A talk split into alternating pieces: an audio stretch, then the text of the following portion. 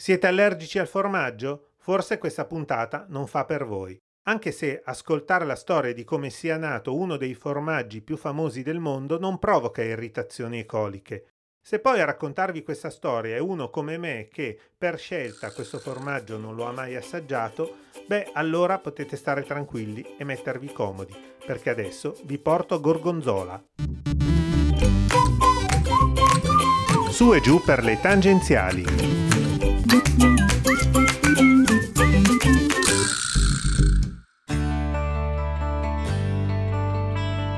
Non me ne vogliano i produttori del celebre formaggio, ma a me il gorgonzola non piace.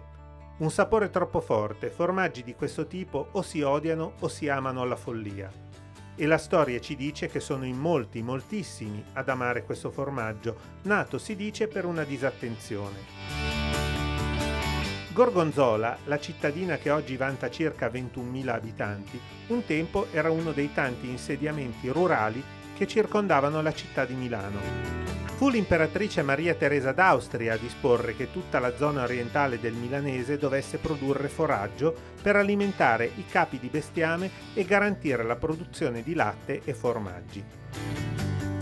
A Gorgonzola si produceva da sempre uno stracchino, un formaggio fresco e cremoso. Narra la leggenda che un casaro, distratto forse da un amore non corrisposto, lasciò incustodito per un'intera notte del latte cagliato e la mattina dopo, accortosi del danno, mischiò il risultato di questa involontaria fermentazione con del latte cagliato fresco.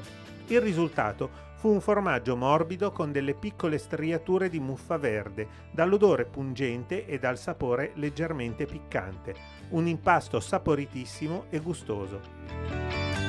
Perdonatemi, ma io, non avendolo mai assaggiato, non trovo parole migliori per descriverlo. Però so che questa divenne l'opinione comune di moltissime persone che assaggiarono lo stracchino venuto male e cominciarono a richiederlo in grandi quantità, prima in paese, poi a Milano e da qui in tutta l'Europa. Agli inizi del 1900 la produzione aumentò a dismisura e il formaggio veniva esportato in grandi quantità in Inghilterra, in Francia e in Germania. Oggi il gorgonzola, con il riconoscimento del marchio DOP, è uno dei prodotti simbolo della nostra gastronomia. Intorno alla metà di settembre, a Gorgonzola, dove tutto si dice abbia avuto inizio, si svolge l'omonima sagra che attira turisti affamati da tutto il mondo. Io ci sono stato, ma solo con il ruolo di accompagnatore. Alla prossima! E quando avete fame utilizzate le aree di servizio.